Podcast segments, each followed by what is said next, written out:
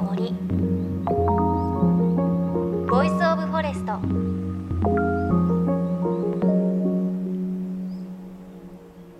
おはようございます。高橋真理恵です。JFN38 局を結んでお送りします。命の森 Voice of Forest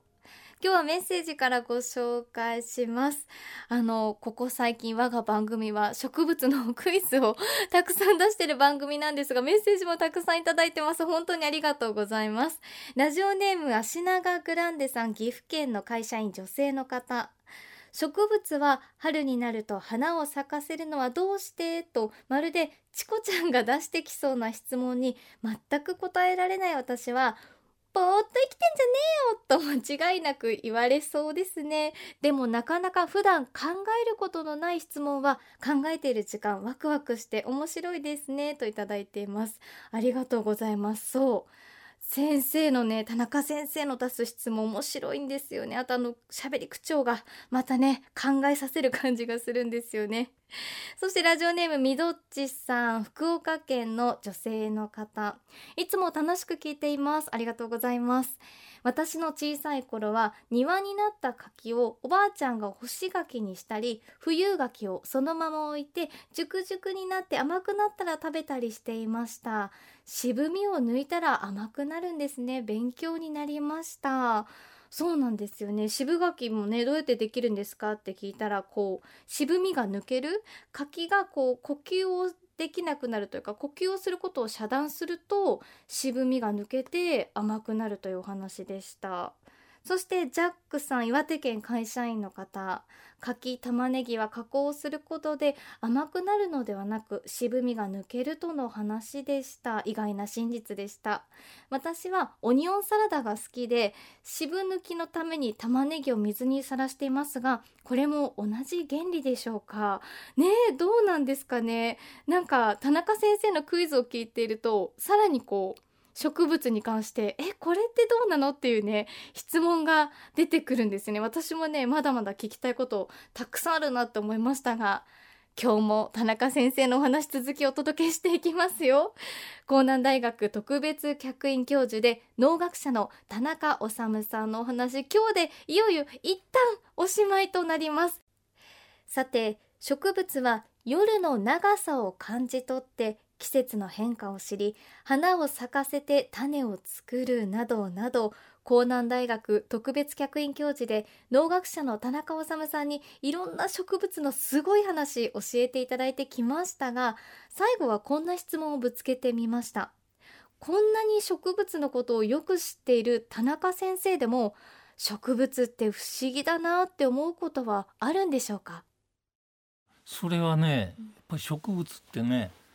例えばあの人間って新しい品種っていうのを次々次々生み出してくるんですね。で人間が生み出すって言ってるけどねそんなあの新しい性質人間は作るっていうことできないんです。これは植物が隠し持ってる性質をうまいこと引き出してくるっていうのが、うん、まあ品種改良の原則ですね。うん、としたらねいろんな品種が美味しいもの綺麗なもの美しい花これみんな植物が隠し持ってるんですよね。これどこまで持ってんのかなっていうのがやっぱり一番不思議ですよね。あの甘いトマトができてきたけどもあることきっかけに作ってるんですね。あれはあのフルーツトマトって甘いやつなんかは台風で塩水が入ったトマト畑でトマト作ったらえらい甘いのができたなっていうのがきっかけなんです。塩水が入ると甘くなったんですか？塩水が入ったとこで栽培したら、それはあの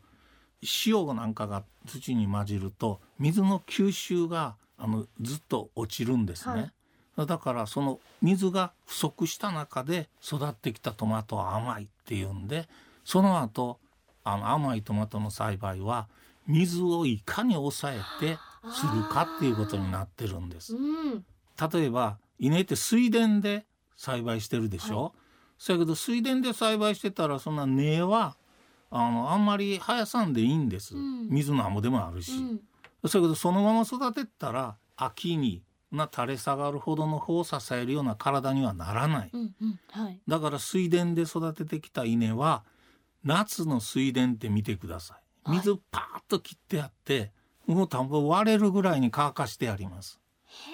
そしたらあの稲って水田で育ってきてたのにこんな一目におったと思ってうんびっくりして、うんぐっとこれ根を伸ばすんですね。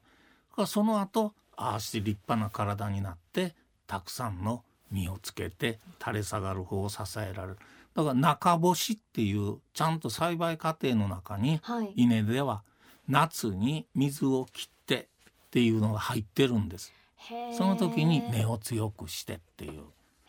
はいそしてね植物っていろんなことに出くわすと植物が隠してた性質っていうのがうまいこと出てきてまた人間はそれを利用してその植物を栽培していく。だからいつまででも植物は性質隠してるおかげで、うん共存共生っていうような人間とうまくやっていけるっていうような能力も持ってるんかなっていうような気もします。なんかこう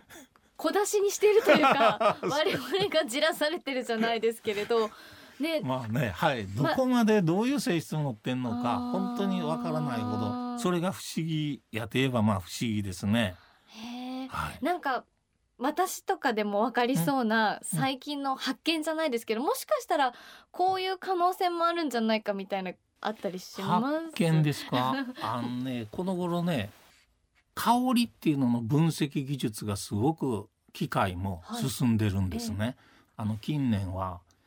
キャベツってずっと栽培されてたら、はい。よくあのモンシュルチョウが卵を産むんでええ。青虫っていうのいますよね。はいはい。で青虫ってそうキャベツかじるんですよ。うん。何にも抵抗せえへんかったらキャベツかじられてしまってあかんので、うん。キャベツどうして抵抗してるかっていうのがあの分かってきてるんですけども、えかじられたら香りが出るんですねそっから。そしたらその香りってもちろん人間はあんなもん感じないけども青虫コマユバチっていう青虫の幼虫に卵を産む蜂がそれその香り大好きなんです。ええほいでその香りが出てくると、うんビューッと飛んできてそこの青虫の体の中に卵を産むんですね。ほんともうそれで青虫、うん。そのその卵って青虫の体の中の栄養成分を吸収して大きくなるん えでえ、えもう青虫はあの死んだも一緒ですね。っ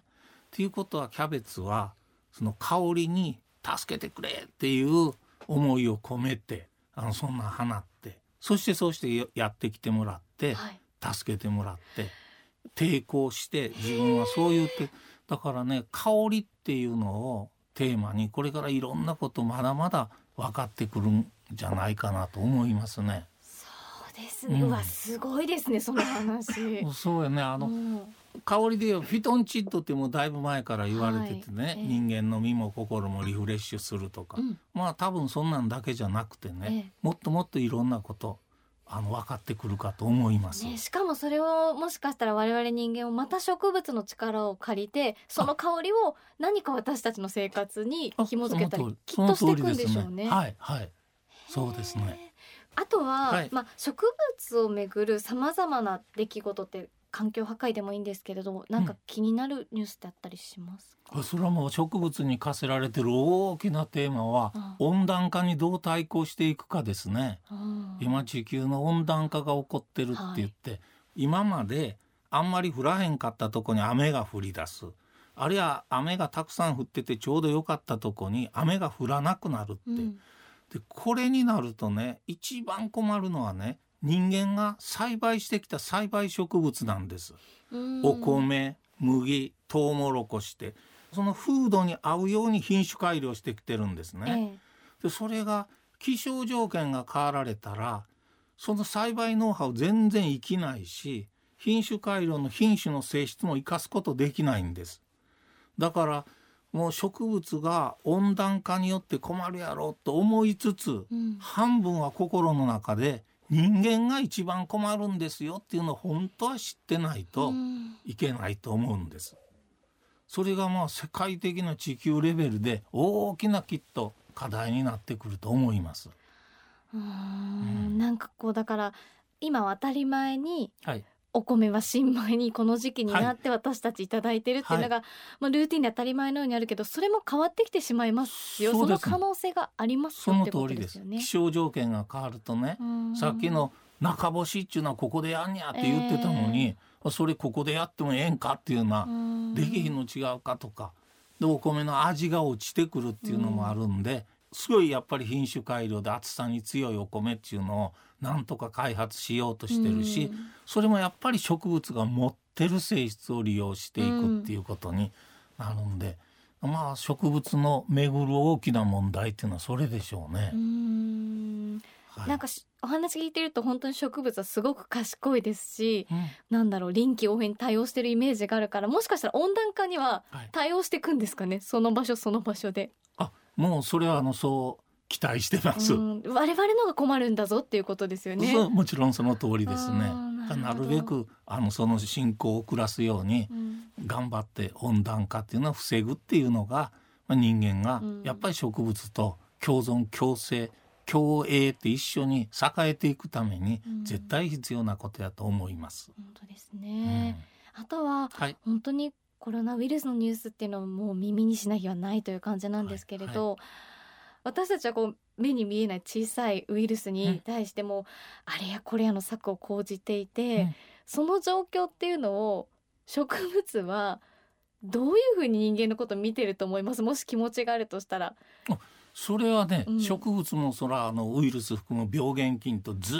っと戦ってきてるんですね。えー、あの植物も人間も病原菌との戦いっていうのはいろんなとこずっと続いてきてるんで、うん、今人間がこんな困ってたらそれは植物は頑張りなさいって応援してくれてると思います。はい、もうもちろんそうです。そうもちろんそうです。はい。いやなんかちょっとこう負けないぞと植物にも、はい、我々人間もできるぞと。そうですね。ねみんなで力を合わせてねねなんとか沈静化しないとね、ね、はい、いやでもまだまだこう植物についてのこう面白い話ってきっとあるんだろうなって今回思いましたし 香りについての話もすごく気になったので、はい、また先生クイズが思いついたら、はい、クイズ大会をしに来ていただけますか、はい よろしくお願いします、はい、よろしくお願いします。ということで今日お話を江南大学特別客員教授農学者の田中治さんにお伺いしました。楽しい時間でした。田中さんありがとうございました、はい、した。命の森。の木の Voice of Forest。JFN38 局では東日本大震災で被災した沿岸部や全国の震災による津波被害が予測される地域に津波から命を守る森の防潮堤を作る鎮守の森のプロジェクトを支援する募金を受け付けています。この命を守る森づくりに取り組んでいる AIG 損保は中小企業のリスクにフォーカスした損害保険のラインナップビジネスガードを法人会納税協会会員の皆様に提供しています。AIG 損保ではビジネスガード新規契約1件につき1本のどんぐりの苗木を植樹する命を守る森づくりを通じ被災地の復興全国の防災減災に取り組んでいます。命の森 Voice of Forest。甲南大学特別客員教授農学者の田中修さんのインタビューをお届けしました。いや田中先生のお話面白かったしすごく癒されましたね。今週で最後なのがすごく寂しいくらいですがね今日のお話ですごく驚いたのは確かに夏に田んぼに行くと稲の下の部分を見ると土が地割れするぐらいねカラカラになっててあー水不足なのかなとか思ったらそうじゃないんですね。あえてやってこう稲にやばいぞやばいぞという気持ちを与えて種をいっぱいならせる根を張らせるっていうことだったんですね。いやーそういう隠れたポテンシャルをこう人間が利用させてもらってるという感じでしたが温暖化の話もありましたがこう目には見えないですが温暖化が進むと植物はきっとそれに賢く順応していくけれど私たち人間は秋に美味しいお米が食べられないとか作物の品種改良がうまくいかないとか植物の力を借りてる側は多分順応はすごく難しいことになってくるんだなと思って田中先生の話を聞くとより身近に温暖化の存在を感じて美味しいものを食べるためには心地よく生活をしていくためにはやっぱり私たち人間のその努力ってしなきゃいけないんだなというのを改めて感じました。いや面白かったですね。田中先生のあのここまでいろいろクイズご紹介してきましたが田中先生本を出されています。植物の生きる仕組みにまつわる66題といって66個の植物のね面白いクイズがたくさん載っていて解説もすごくわかりやすいのでよかったらおうち時間に皆さんぜひ手に取ってみてください。そして番組ではあなたの身近な森についてもメッセージお待ちしています。メッセージは番組ウェブサイトからお寄せください。命の森 Voice of Forest。お相手は高橋真理恵でした。この番組は AIG 損保の協力でお送りしました。命の森。の森。 Voice of Forest。